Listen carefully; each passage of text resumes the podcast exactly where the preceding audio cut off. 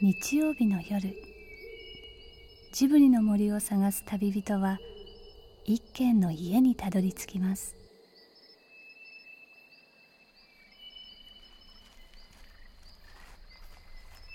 ジブリの森のラジオの川のほとりそこに立つレンガの家はスタジオジブリ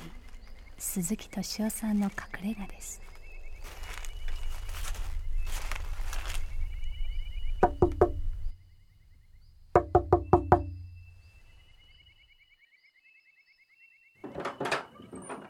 朝岡にね借りてる CD をまだ貸して返してないんですよどこにあるんですかね 会社に置いてあるんですすっかりね売りに出されてるかと思ってましたなんで売りに出さなきゃいけない20枚かそこら渡しましたもんねのそんな程度じゃないよもっとあるんじゃないかなひどいいや前にね一回借りたんですよそうそう30枚か40枚ぐらい渡しましたほんでそれを全部ね iPod に僕入れたんですそようそうそうそうそれでだいぶ経っちゃったけど返したらそしたら今度はこれって勧めてくれるんですよね朝岡ってこちらが頼んでるわけじゃないですよ冷たい風が吹き抜け今日はねちょっともうちょっといいる話しましょうよ11月最後の日マフラーを首に巻いて少しうつむき加減にレンガ屋の扉を開けたのは編集者の浅岡遥さんですこういうラジ朝オ岡なんかずっとさなんすかなんか俺を下げてきたよねいやそんなことはないですこの間よそんなことはなくて昔とちょっと鈴木さんへのなんか距離感が僕違ってる感じがちょっとしてるんですよ勝手に昔っつってもそれはあれですよもうずいぶん前です78年前に比べたらスタジオジブリのプロデューサーっていう存在の鈴木さんがいらっしゃいますねでそれで僕尊敬する僕は昔いましたよ昔いたいやいや今も尊敬してますけ どね今も尊敬してますけれど、うん親子ほど年が違うのに浅岡さんが妙に慣れ慣れしいのには訳があります浅岡さんはかつて鈴木さんに初めての本を書かせた編集者長年鬼の鈴木と寝食を共にして猛獣使いとしての腕を磨いてきたからです本のタイトルは映画道楽あれ映画ドラッグ作ってる作る入る作る頃だったか作ってる頃だったかだなから改めて紹介すると何を紹介浅してるんで岡すか君っていう人は元ピアっていう会社に勤めてて P 社の方がいいんじゃないですかねチアっていう会社に勤めてて P 社で俺でもうこれは分かりやすく言うとまあ編集者をやってた、えー DVD ピアだっけ DVD ビデオピアでしたねはい DVD ビデオピアで今ちょっと残念ながらなくなっちゃったんですけどね、でその雑誌の中で要するに僕に連載をしろと、えー映画がす鈴木は好きなんだからねそれを毎月ね語れますよとだからやってみないかとでその時にねまああのー浅岡に感心したのはねライターを連れてきたんですよ金沢誠さんっていうこの人は映画評論家ですよねこれでまあこの人はもう映画大好きな人ででまあ浅岡君とは個人的にも親しい俺で、えー連載をしませんかと俺で僕がねそんな冗談じゃないとこの忙しい時に ね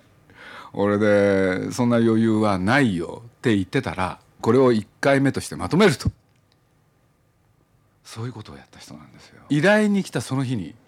もう取材しちゃったんですよそこで感心したんですよ なかなかないんですよケースとして僕はそこにね昔の人を見た何何だかじゃない間違ってなんか遅れてきたその記者みたいな感じの男がねいたわけですよお浅岡は今し何ちょ今これ何してんのえ何してんの今何をしてるっていうのは一番答えづらい質問ですよねなんでだって何もしてないからねえそれはね喋んない方がだってあの会社問題ですピアという雑誌も機構改革まあリストラクチャーっていうのをねする要するに時代この時代に合った会社にしようっていうことの大変革の中でまあいろいろ諸般の事情があって浅岡君もそこを辞めたとそうですね19年半ですねえ浅岡なんかは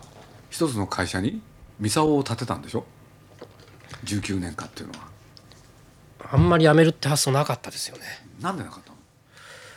単純に面白かったからですよね居心地良かったんだ居心地は良かったですよ、まあ変な話鈴木さんともいろいろ仕事できましたしね、そのインビテーションの連載だってなん記事として面白くなるって以前に、まあ、それも多少ないといけないんですけど鈴木さんと毎月遊べるみたいな感覚があったですよでそういうのがなんか許される会社だったって言い方もしちゃおかしいですけどそういうのが使命になったりとかなんかそういうページでいろいろやれるみたいなそういうのも最近までありましたからねなくなったのなくなったと思いますよなくなったんだはいなんでなくなった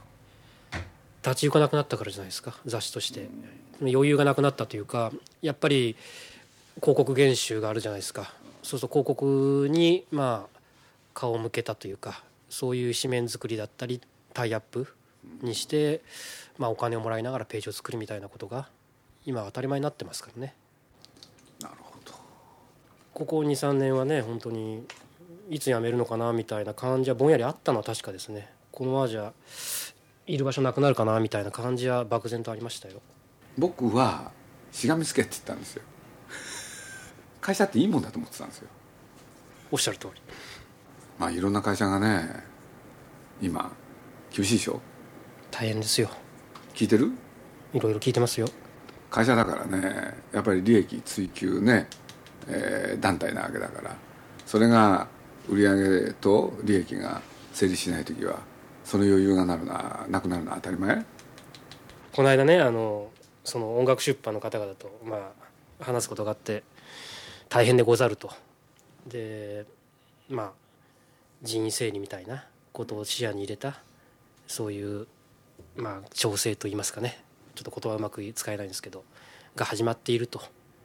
いうんで厄介だ厄介だとだから僕みたいな人間っていうのはもうなんか決してもううちの会社もきっと珍しくなくなるみたいなそういうことを言ってましたけどそっか S 社もかとまあこのは名前出していいと思いますけどね電通博報堂っていうのが今新聞で報道されてるけれどあの何しろテレビすすらね非常に今経営が困難になってきてでそれは何かって言ったらさっきの広告収入の問題だよねでそういう中で広告を扱うっていうのは当然代理店の仕事だからその影響は必至そうすると電通博報堂も今や役員は全員、えー賃金カットででもう一方で、えー早期退職者の募集でそういう中でね、あのー藤岡藤巻さんのあの藤巻っていう人はね何しろ博報堂ですからそれを横目で見ながら歌を歌ってるんですけれど ねそれに応募すべきかどうかとかねい今言ってるんですか今そのことおっしゃってます藤巻さうんん今そのことおっしゃってるんですかいやもう何回もそういうことあるからあさ昔昔おっしゃってたっていういや今も今もですか今この瞬間だって募今集このして瞬る間ですかでもね歌でやっていけるかとかね 急にリアルな話になるけれどふ藤巻さんにも鈴木さんはねしがみつけっておっしゃったわけですからそうれは一貫してまよすくよね覚えてるね覚えてますよだから僕はだから鈴木さんの言いつけを言いつけって言ったら変ですけどあのそういうお話をねちゃんと真に受けた人間ですよ変な話去年もね同じようなことがあっていっぺんそうなりかけたんだけどしがみついたですよねあもう去年どころじゃないですかねもっと前かなでも部署としてここがなくなりそうとか残っても地獄かなみたいなこんな暗い話をしてね番組になるんですかねなんかもうちょっとこうだって今さえ言われてんだよえ、ね何この12月ってねえね、ええおそらく戦後最大の倒産件数とえ、あそうじゃないですかそうん多分うそして失業者がうん街にあふれる、そういう時代なんですよと思いますよ、ねえまあなんてあそこはどうするええのどうするのどう しよういやー難しく考えてもしょうがないんでねなんかこうまあいいとこあればいいなっていう感じでぼんやり過ぎちゃってますけどねいろんなとこ当たってみたのちょこちょこっと当言ったたられるとこは当たってみてんのぶっちゃけて言えば B, B 社に誘われて行くっていう話になったから、まあ、辞めたようなもんですよあそうなんだ実際そうですよじゃあ辞めようと思って辞めたそれでら決断ついたんだそううんそれはだって僕はどっか鈴木さんのことあるから何それ簡単に辞めるなっていうこととやああっぱりその会社に入った組織に入った方がいいんじゃないかって頭がどっかにあったからじゃあ行くんだったらやめましょうみたいな感じだったところへ、そっちも実はちょっと傾いちゃったから傾いたんだちょっと表現こ悪いかもしれないですけどで要するに気候改変があって、そういう話じゃなくなっちゃったっていうなってあれれってなったのが8月ですよ鈴木さんの還暦パーティーのあ とあれれの時だってあの時そういう言ってたよねそうあの時はそのつもりだったしそれはちゃんとしたところでお会いするつもりでした からそしたら文句言ったのえ文句言いに行ったのそういや言ってないななんでえなんで文句って発想があんまなかったですよねがっかりして同情したっていう感情がちょっと思い出されるぐらいで人のことを考えてる余裕はあったんだねそういうことなんですかねだってそういうことじゃんそういうことじゃんって言われちゃうと身も蓋もないんですけどだってそういう約束のもとに俺は辞めたんだと普通だったら腹立ってさいい加減にしろって怒るはずだよねうんうんうんそれも道理ですねそれはなんでしないのなんでしなかったんだろうなんかすすいませんすいませんって言われてるうちになんか大変ですねみたいな話になっちゃったかなすいませんすいませんって言われたんだうんちょっと言われましたね面倒くさくなった僕がですか、どうだろうそんな感触はか自分にはなかったと思いますけどなんか仕方ないですねみたいな感じになっちゃったですね僕もねハローワーク行っていろいろ勉強になりましたよ言ったんだ行きましたよ失業保険もらうために今もらってんのもらまだもらあもらったかなもう一回、ええ安く だけどまあ溢れてるのはねやっぱりどっちかというと若い人ですよね若い人なの若い人の方が圧倒的に多いですよやっぱり僕は若くないですけどいくつだっ42け42かだけどもうハローワークのね池袋のそのハローワーク行くともう本当に圧倒的に若い人ばっかりでいくつぐらいいやもう20代でしょ下手したら20代行ってない人もいるかもしれないっていうぐらいに溢れてるんですよ実はね俺もねハローワーク昔はなんていう名前だった職業安定所そう職業安定所って名前だったでしょええ行ったことあるんですよ何しに行かれたんですか就職の時なんですよ大学出てそあれう本当にそうなのよえと徳間にはいつ入られたんでしたっ要するに、け、うんお俺の場合はえね、何しようかなと思ってたわけえはいはいは何しようかなと思っててまあいろんな人から、ね、信頼してる人から「お前は、まあ、文章書いたりするの得意だからそれを生かした商売したいどうだ?」ってそれで、ね、最初新聞とかいろいろ考えたんだけれどね俺はね目が悪いんですよあいそっかそうちょっとおっしゃってましたねそうすると目が悪いとね全部引っかかるんですよどうしようかなと思って要するに職業を誰かに紹介してもらうとしたら今でいうハローワーク要するに職業安定所しかないかな俺でそこ行って何やったかって言ったらいわゆる業界誌そしたらいくらでもあったのよああそうですかそへうだからまあどこでもいいやと思ってたのそしたらまあ徳間から面接行こいって言うからほんでいろいろやってたらねそのそっち行くことになるんですけどねまあ俺の3年ぐらい先輩の人がねその会社で試験受けるっていうんで行ってみたらその新橋だったんですけれど会社が見つからないんですよね これなんでかっつったらねあるビルの2階借りてたんだけどねそしたらその徳間書店っていう名前はねそのゴミ箱に徳間書店って書いてあっただけなんですよだってまあ徳間書店ってとこ入ってみたらねなんかわけのわかんない人がいっぱいいてね わけのわかんないいっぱいいるってね今考えると大変なメンバーがねうろうろしてたのよでしょうねあれなんかさっき龍三さんって知ってるあ名前は復讐するは我にありなんて言うんでね、い俺でこれ契約でね契約って言ったって当時の契約なんていい加減なもんでねなんとなくうろうろしてるわけよへえ俺で会社の中で待ってるわけよね仕事ないですかってあそうっすか、うん、でその隣あたり見るとね今の津軽ジョンガラ節っていうのを書いたね、はい長部秀夫さん、はいこの人もねいるんですよへで そうかと思うとあの大島渚の映画のねシナリオを書いてたその人なんかもねなんか原稿用紙前にしてねうーんとなってるわけ記者と俺毎週のねその人はコラムだったのよえで俺の入ったそのもうちょっとちょっと前だといろいろ聞いていくとね例えば野坂さんなんかもそうなんですよ、あそうでしたうかん、僕は斎藤隆法なんていう人もいてね それ面白い俺もね記者の一人なのよそうするとそういうのがねなんかうろうろしてるわけそういう時代だからさ社員もねなんていうの契約だとかああなんあったもんじゃないのよだからまあなんていうのかなこの番組のディレクターの服部さんっていうのがいてその時代の香りを持ってる人なんだけどね 大体まあ斎藤さんがじゃない服部さんがねうろうろし伝える会社だと思えばいいわけプロデューサーとかディレクターなんつっていろいろ言ってるけどさ社会のねはみ出し者なのなんていうの人生の敗残者それの吹きだまり一人じゃないのよみんな服部さんなんだよそれがなんか今亀ちゃんが下向いて首振ってるけれどこうやってあのーラジオにね出てもらったんだからねせっかく出てもらったからっていう、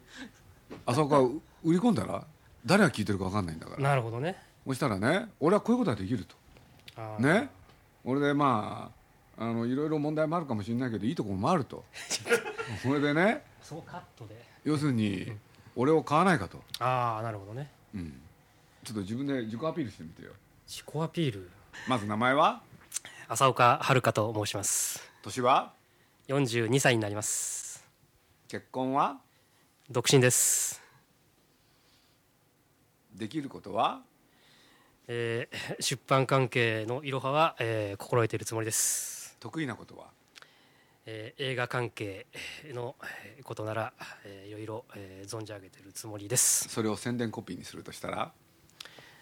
えー思わぬことを、えー企画したり商売につなげることがたまにあります決して得意ではないですけどきっかけは作れると思います日活ロマンポールの君は何をバカなえこと言ってんのもういいじゃないですかラジオだから面白くしようと思って、自分が本気でやる気ないことを言っちゃダメよ面白くしようと思ってそういうことをやってるのはダメあのね真剣味がねああそう朝岡なん僕かですかいやなんかなんか真剣ねな話してんだからさそんなことも分かんないのかってやつよあいのやいやそもそもね、え宇宙の宇宙今のためらってんじゃないのためらってるわけ大事な時にはちゃんと大事にしなきゃいけないのよなはいらないですよ、あのこれ僕追加収録させていただいて僕 はい終わったあ終わった終わっいやたいやいやあの、はいい、ご苦労様やそうじゃなくて遮るようなねダメだ本当の仕事をやるために何が必要かってプライドを捨てることなのもっと苦労しろ多少はだからとかもタうちねゃん外で連れ出してタちゃん連れ出して もう手だよもう何じゃないですよ西岡タちさゃんとん連れ出してちょっと次の打ち合わせなんだから次打ち合わせですかじゃあ塚子ちょっとこっち来てお得意のその右フックをちょっと僕にその浴びせられないでくださいよブインと右のストレートの方が得意かもしれない鈴木敏夫のジブリ汗まみれ今夜の出演はスタジオジブリ鈴木敏夫砂漠の流れ者浅岡遥さんそしてたまたまこの後の打ち合わせにやってきた塚越隆之さんでした塚越さんというのはこの番組のね提供もしていただいてるスあポンそサーうでのすよスポンサーですよ、うんウォルト・ディズニーの何でしたっけウォルト・ディズニー・スタジオ・ホーム・エンターテイテンインメントのジ日ャパン本代メン表トもう大変偉い人なんだよいやいやいね塚越さんにちょっとアピールしなさいやどうなのせっかくこれもなんかねなんだからえ僕はどういうふうな態度なのディズニね世の中っていうのはね本当に面白いんだよだってあの連載の中にインビテーション乗りましたえー、載せました、えー、載させていただきました何しろあの連載の中で塚越さん2回も登場してるわけでしょ塚越さんがあの時インビテーション何冊買ったと思ってんの親戚にみんなに配ったんだからねそれは嘘でしょウィーンのやつなんて俺後ろ姿だから分かんないよねこういうのってのがね縁っていうもんなのよわかるそのねそういうのにしがみつかなきゃ連載で写ってる写真にし当たり前じゃんそんなものそれが縁っていうものなんだからおっしゃる通ねり人と人でそうすいうよもんなのそしたら多少の縁ね袖すり合うも多少の縁ってことわかるわけ塚越さんに迷惑かかるんじゃないかっていうその気持ちばっかいりやいやです飲むな飲むなあのさ人のこと言ってる時じゃないでしょいや人には迷惑してかけて生きるんだよだからかいやだからね病み病み上がりだからちょっとだから朝ぼかしてる人あの当時のブエナホームエンターテインメント、はいその会社ですそうわいう会かります社で働いてみたいと思わないですか大変興味がありますあるかないかだけなのこれは働どっいてちみなたのい気がありますあるのありますいろんな思いつかないことを考え出します僕ね、ちょっともうよくわからなくなってきました。あ一つあのあのご相談に伺ってもよろしいでしょうか。ありがとうございます。世界中から気づかないうちに隙間や遊びが消えていく時代こんな時代は一人でいないで誰かに会う誰かと袖振り合って何かが起こるかもしれませんうまく言えないですけど、鈴木さんっていうのは僕確かねパーティーの時も酔っ払って行ったような気がするんですけどちょっと僕のねちょっと親父みたいな感じがあるんですよ最近そうすると親父にね甘えるっていうのはちょっとねどっか嫌だなと泣き言言いたくないなっていうのがあってもしかしたら気にかけてくれてるかもなと思いつつ失職した人間が鈴木さんのところに行くっていうのは嫌だったんですよどっかであの甘えるわけじゃないにしてもなんか、あんな言いたくはないけどねええ問題は後な後のわかるあとねどっかで働くことになったその後が大事なのどっか入るとかそういうことはどうだっていいわけ単なるきっかけなんだからそ田中さん頑張ってくださいあとお金だけですよきっとなんですかお金だけってお金さえあればもっとこうね幸せをつかめますよまたシビアなことをおっしゃいますね。この番組はウォルト・ディズニー・スタジオ・ホーム・エンターテインメント読売新聞ドリームスカイワード JAL 街のホットステーションローソンアサヒ飲料の提供でお送りしました。